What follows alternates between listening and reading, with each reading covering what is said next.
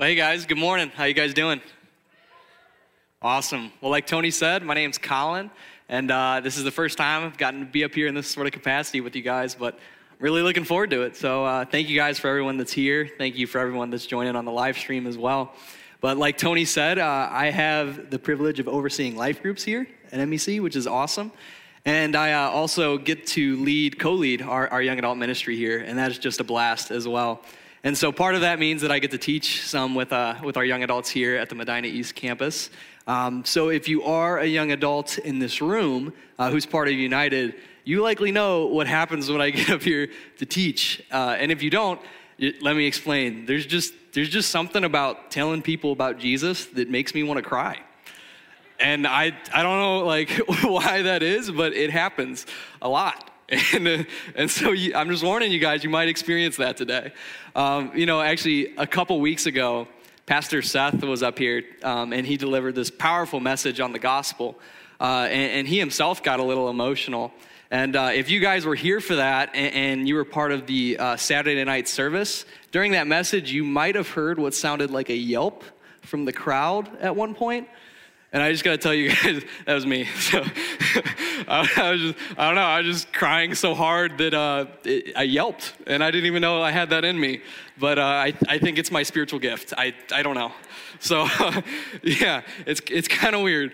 But uh, now that I've told you something weird about me, let me tell you something a, a little more normal.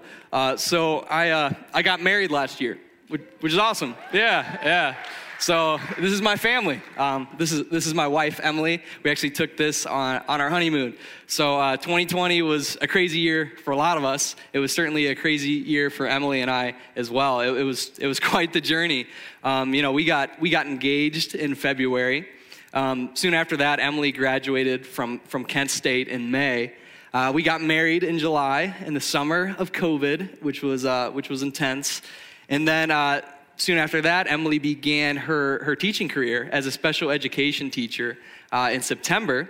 And then, not shortly after that, I actually changed career paths. I was working as a structural engineer, um, but joined the staff full time in December. And now I'm up here in front of you guys. Uh, so that's crazy. Um, but here we are. So the uh, you know 2020 it was it was certainly formative for me. You know, formative for my uh, marriage, for my career, and so it's really awesome that I got to come to you guys today and uh, continue in this form series that we've been in over the past couple weeks. So for those of you who have been sticking around, we've been in this series called Formed, uh, and now I get to pick it up in the fourth week here. And so, uh, actually, we're going to be in the book of Romans today, uh, and actually, Romans 12. So, if you guys want to get your Bibles open and flip to Romans 12, uh, if you didn't bring a Bible, we actually have them for you guys in the uh, seats in front of you, and it'll actually be Romans 12 be on page 789 in those Bibles. So, if you guys can get there. But basically, in this form series, uh, we've been camping out in the book of Romans. Uh, and we've really been using this verse here as kind of our base for the series. So Romans 8:29. For those God foreknew, he also predestined to be conformed to the image of his son. And so, what this verse tells us uh, very plainly is what God wants for our life that he wants to form us into the image of his son. And so, that, that's very clarifying, you know, because some of us might think, oh, what, what God wants most for my life is to be a good person.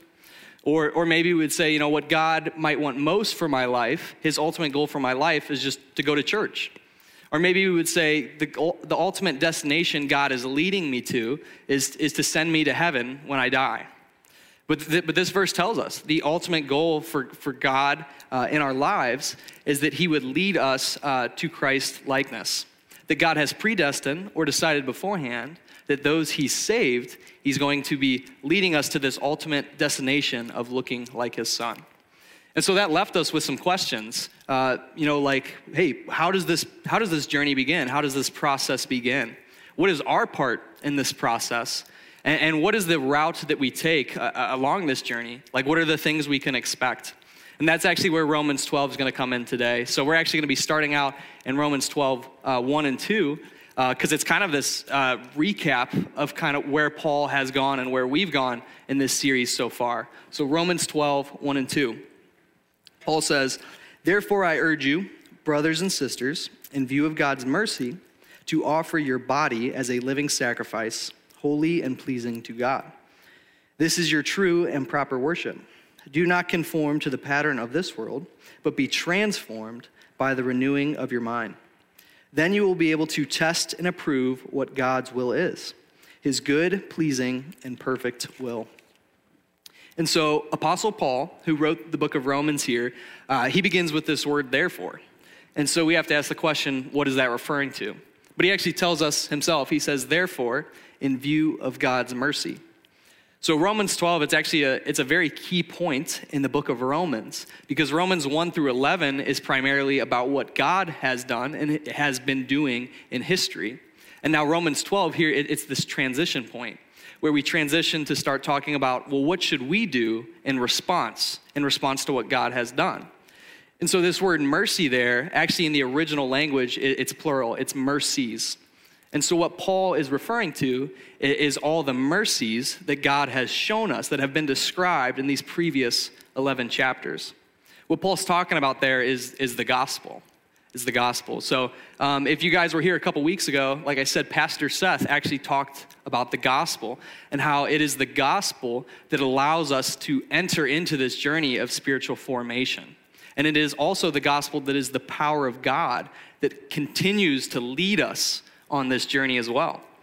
And so, even though sin has hardened our hearts and, and that we're resistant to be conformed to the image of Jesus, the gospel or the proclamation of the good news about Jesus, about his life, his death, and his resurrection, it actually produces like supernatural transformation in our hearts.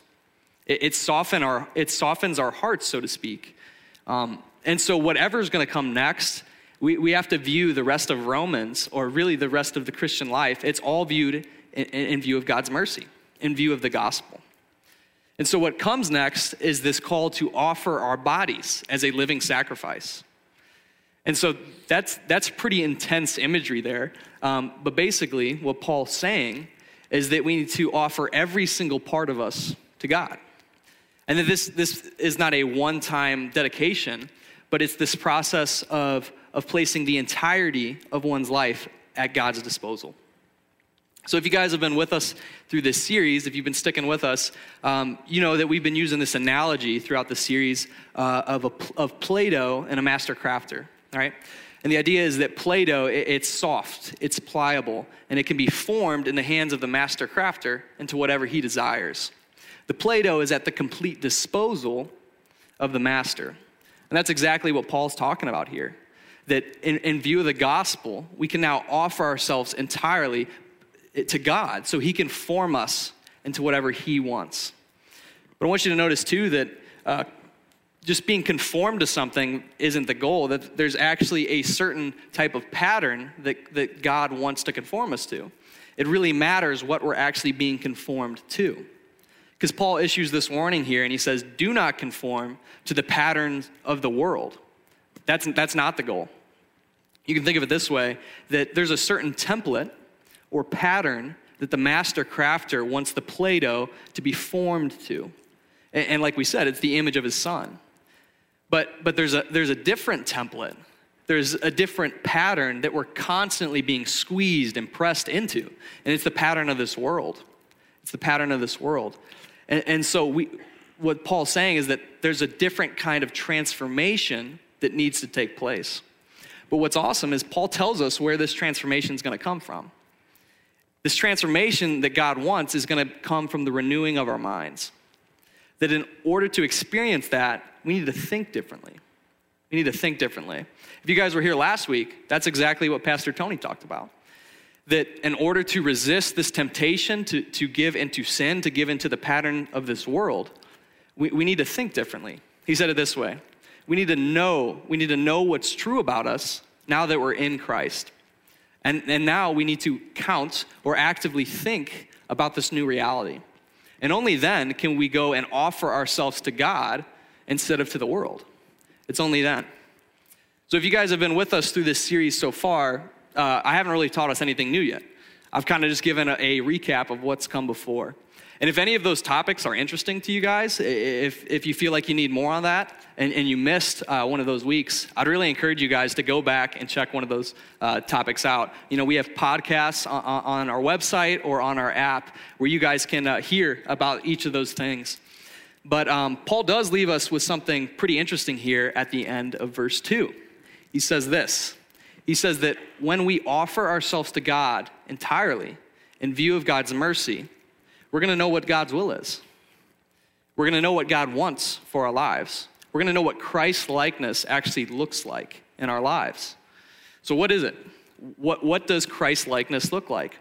Or, in other words, how is the transformed life that Paul's talking about? How is that actually lived out?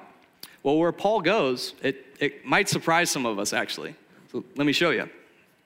So, Romans 12, 3 through 6, he says this For by the grace given me, I say to every one of you, do not think of yourself more highly than you ought, but rather think of yourself with sober judgment, in accordance with the faith God has distributed to each of you. For just as each of us has one body with many members, and these members do not all have the same function, so in Christ we, though many, form one body, and each member belongs to all the others. We have different gifts according to the grace given to each of us. So here, Paul begins talking about the body of Christ. So instead of going to each of us individually, he, he talks about us together, right? And he used this, met, this metaphor of a physical body to describe that. So he says, think of a body. Think of a body. It has many, it has many body parts, and each of these body parts, they, they, have, they perform different functions. But their specific functions don't exist for themselves, they exist to the body. So he says each member and its specific function, it actually belongs to all the others.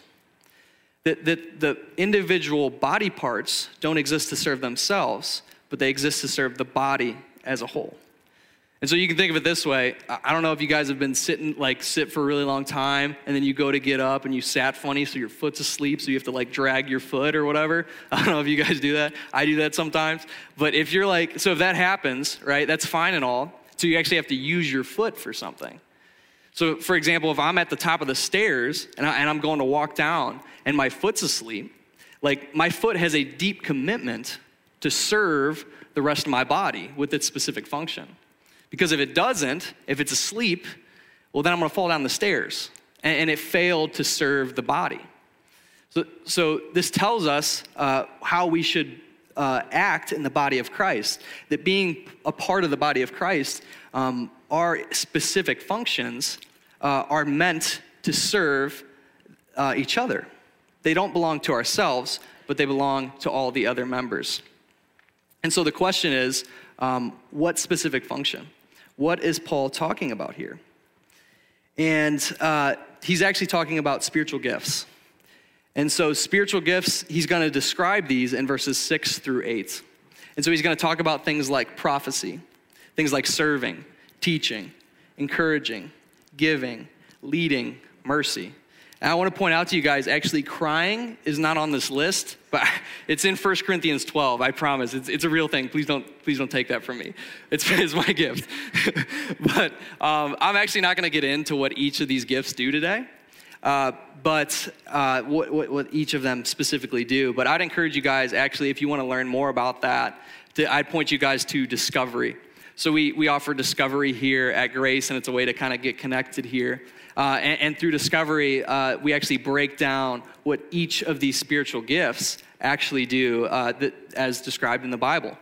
But for the sake of our conversation today, basically what spiritual gifts are, or they're just the unique ways that the Spirit of God has allowed the Christ follower to serve the body.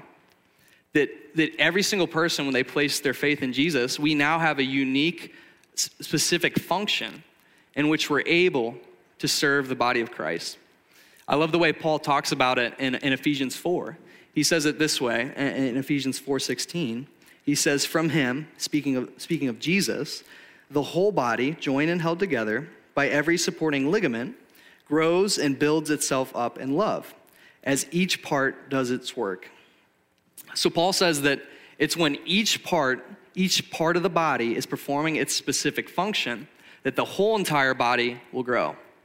Well, this is awesome because it tells, it clarifies what it means to be part of the body of Christ. That being part of the body of Christ is not how the body can serve us and we can grow, but is actually how more, more about how we can serve the body so that it would be built up, so that it would grow. And so I actually want to take a step back and look at this argument that Paul's kind of been laying out for us so far in, in the book of Romans and, and this key transition point. So Paul says, okay, now that you've offered yourself entirely to God, now that you've placed yourself completely in God's hands, you want to know what his will is. You want to know what the transformed life looks like. And the first place he goes is community. Serve one another. He says, love each other. Commit yourselves to serve to serving each other. And that, that's interesting. You know, that might surprise some of us because maybe we thought that the transformed life, maybe we thought it was mainly about morality. That the transformed life is first and foremost about living a holy and, and a pure life. Or, or maybe some of us, maybe some of us went to theology.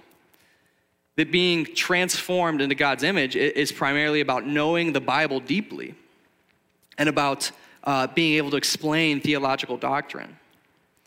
Or, or maybe some of us thought, you know, it, it's about social justice. That now, my, now that my life's entirely in God's hands, He wants to use me to serve the poor and the needy. And of course, these are, these are three great things. I mean, these, these are going to be included as we are uh, transformed into Jesus' image. They're, they're essential to that. But I just think it's interesting that the first place Paul goes is he goes to community. He says the transformed life is first and foremost about serving one another in a committed community. And, and this is actually not the only place where Paul lays this out. It's not just the book of Romans. Uh, the book of Ephesians, for example, uh, another one of Paul's letters, uh, it, it, follows the same pattern. Ephesians 1 through 3 is about the gospel, it's about what God has done for us. But then there's this transition in Ephesians 4. And Paul says, Therefore, love each other, serve one another. And he gets right back into this conversation on spiritual gifts. And this, this is Paul's MO that the transformed life, a life lived in view of God's mercy, is first and foremost a life lived out in community, serving one another. And so, you, you know where Paul got this from? He got this from Jesus, of course. You know, when Jesus was asked, hey, what is, what is the greatest commandment? What does it actually mean to follow you? This is, this is what Jesus said. He said, Love the Lord your God with all your heart, with all your soul, and with all your mind. This is the first and greatest commandment. But that's not the only thing Jesus said. He said, And the second is like it love your neighbor as yourself. So Jesus was asked for one commandment but, but he gives two. He says, to be my disciple, to, to follow me, it's, it's, not, it's not just loving God a whole lot. For Jesus, he, he couldn't separate our love for God from our love for God's people. So, so clearly, being conformed to Jesus' image, it can't be separate from a life lived out in community, serving one another. We are, we are formed for community. It's clear. But, but if that's true, man, why do we so easily miss this? Why is it so hard to, to maybe grasp this? Because if you guys are anything like me, when we got into this series on, on spiritual formation, the first place I, I went, the first thing that I thought about was, was my own individual Bible study and my own individual spiritual growth and my own relationship with Jesus. And again, those are, those are key and essential things. But, but why do I so easily separate uh, the transformed life from community? Why is that?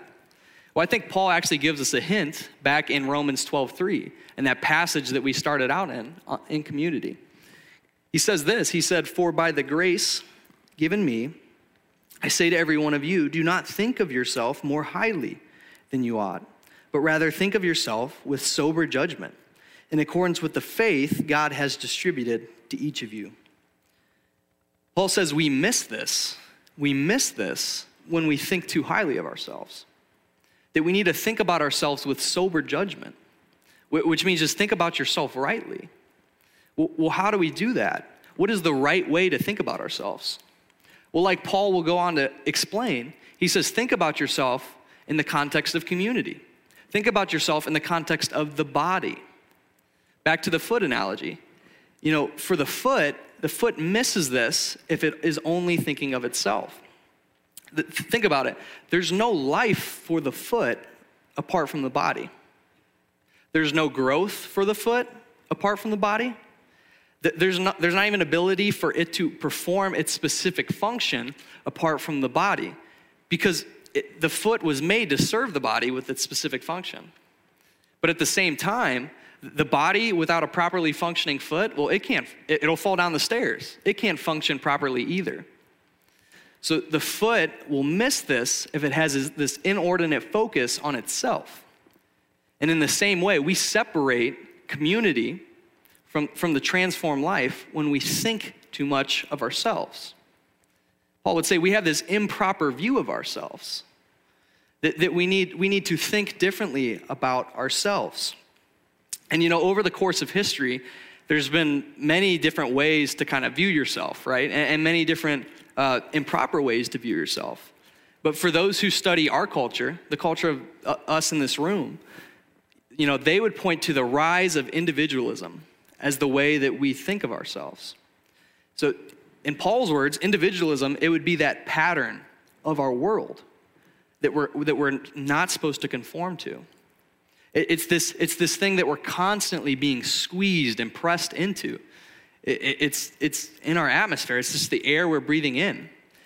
And it's constantly infiltrating the way we think. And so basically, what individualism is, it's just this idea of, of like a me culture instead of a we culture. That individualism, it puts the emphasis on the individual instead of the group. And, and this is something that we're constantly uh, being challenged with, it's constantly being pressed into us. And it's not only our culture, it's not only affected our culture, but it's also affected the way we view ourselves in the church.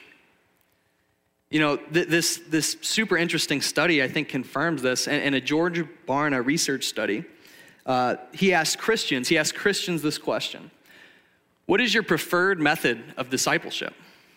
And the number one answer to this question was on my own. On my own. How do you, how do you want to follow Jesus? Just me and Jesus. I need Jesus. I just don't need all of you guys. And that makes sense, right? Because we all know this. Like, people are messy. People are hard to love. I- I'm hard to love, right? We know that when we really get in deep with people, when we take the time to actually get to know people, they're often hard to love. You know, for, me, for many of us, maybe we would say, we tried this. We tried this deep type of community and we got hurt. We got burned. And now, because of that, we're resistant. We're resistant to community. And I'm not to sit here and pretend like this is easy. You know, in a lot of ways, it's, it's actually easier to, to live a, a life apart from these sorts of deep, meaningful relationships. It's easier that way sometimes. You know, I was thinking about this in the context of my marriage, actually, and, and, and hear me out on this. Like, in, in a lot of ways, it was easier to be single than it is to be married. And, that, and that's not because of Emily. Uh, you know, I think back to when I was uh, single or like even dating Emily, and man, I thought I was a pretty good guy. I was like, I'm, I'm selfless and I'm caring and I'm nice. And then I got married. And I was, I was like, well, those things are definitely not true. Like, I'm mean and I'm selfish and I'm actually pretty annoying and like hard to live with, you know? And it was so easy for me to fool myself into thinking that, that I was a good person apart from that deep, meaningful relationship. But if it's harder, if it's harder, why would I do it? Why do so many of us do it? Why do so many of us enter into that? Because we all know this there's joy. There's joy in those relationships. That even though it's hard, getting in there with somebody like that and really learning to love them, there's joy in that. There's joy in that.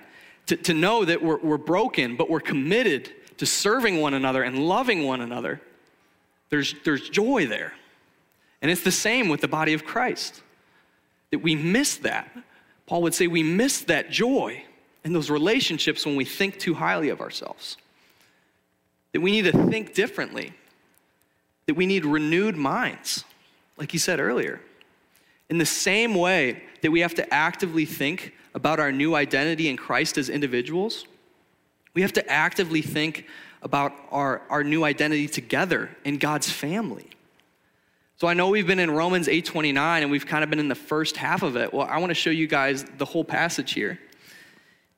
Paul says this, for those God foreknew, he also predestined to be conformed to the image of his son, that he might be the firstborn among many brothers and sisters. That we are conformed to the image of Christ with many brothers and sisters. We aren't the only ones being conformed, there's a whole family that's being conformed. And that we, we are part, we, we don't have just a new identity individually, we have a new identity corporately. We are part of the body of Christ, the family of God. And we miss this when we think too highly of ourselves and it costs us this transformed life. Paul would say that what we need most is we need to see our new identity together. We need to see what God's doing in us together. You know, this, is, this has been my experience uh, in United, in, in the uh, young adult life group. You know, I think back to uh, last year, we went on a retreat together, and it was, it was awesome. In the middle of COVID, in the middle of this season of isolation, um, 49 young adults, by the grace of God, got to get away together for a weekend. You know, we went an hour and a half south of here to Camp McPherson, and it, it, I mean, it was just a blast. It was so much fun. We, we always say here that, man, something special happens when people get away together. And it's true. I mean, we look back on that retreat, and it was just like this, this clear turning point in, in our ministry and a clear turning point in our life groups. And so as I was studying these passages this week, I was thinking about why? Like, why was that so crucial for us? What changed? What, what clicked? And God brought me a lot of clarity on why that was so amazing for us. It's because we saw our new identity. We got a glimpse of our new identity. We saw not what just God was doing in us individually, but we saw what God was doing in us together and we got to experience what it means to be part of a spiritual family. Man, I saw these young adults like praying with one another and serving one another and meeting with one another throughout the week. And whether they knew it or not, they were giving their lives to one another. And it changed. We got to experience the transformed life together. And this hasn't happened perfectly. We still, we still have a lot of growing to do in this. But it, I think it illustrates that, man, when we see this, when we see what God's doing in us, something changes. It's powerful. That God's saving us to a family. And man, in this season of individualism and COVID and isolation, like I think this is what we're all craving.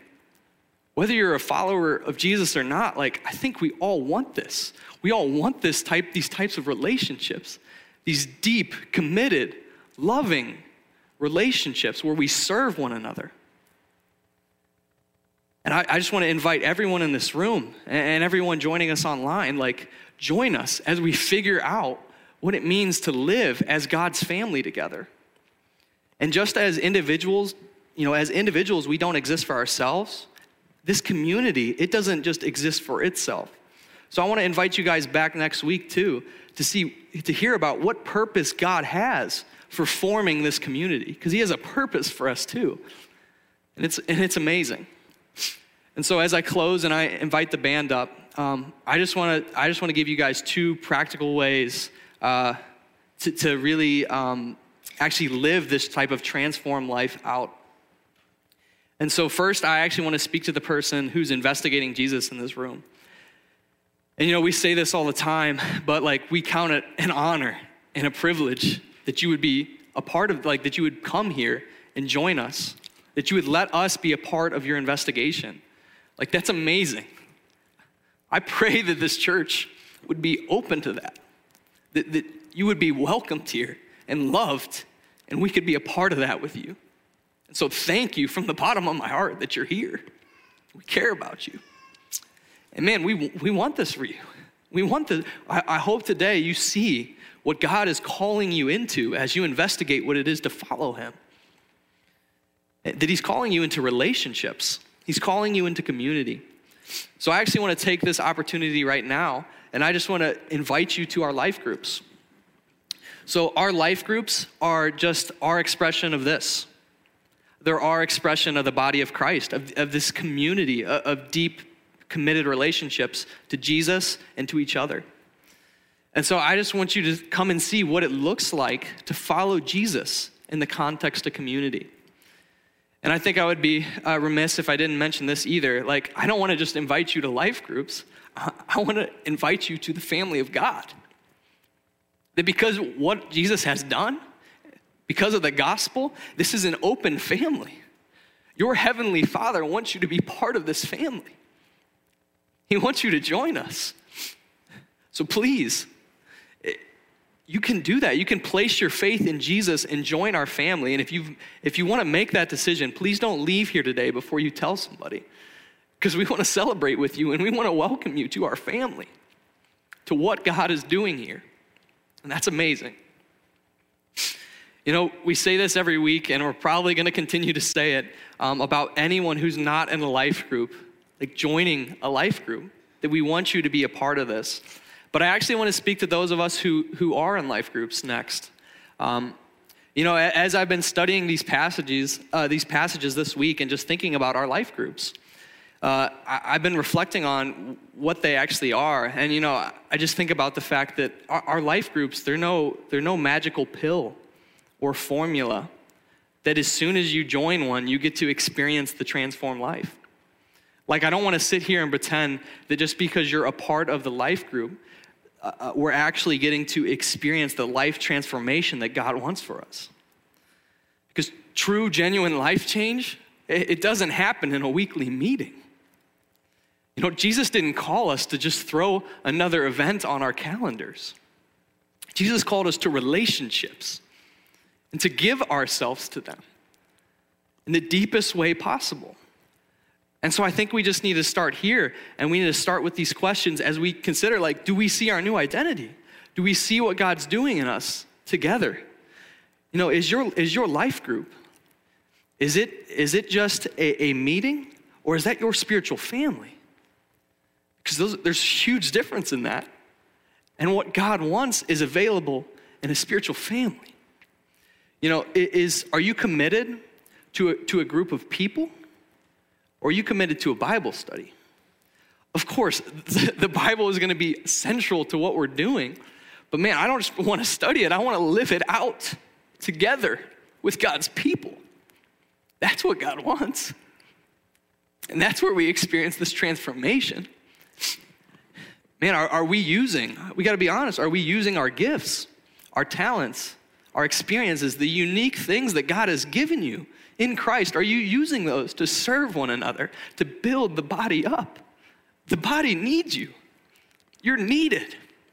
You're needed by the body to experience the life that God wants for you and for everyone. And so, man, this is hard. Like I said, I'm not going to sit here and pretend that this is easy. But if we want to experience the life that God is offering for us, we can do this. God, God is calling us to this. And, and we miss this if we think too highly of ourselves. So I just imagine, imagine a church where this happened. I'm praying that God would do that in us, guys. Let's pray. Lord Jesus, uh, God, I just thank you. Lord, I thank you for your word. God, and I, I just thank you that uh, you've shown us, Lord, You've shown us what you've made us for, God. Um, to live in relationship with you, Lord, but to live in relationship with one another, God, that you're saving us to a family.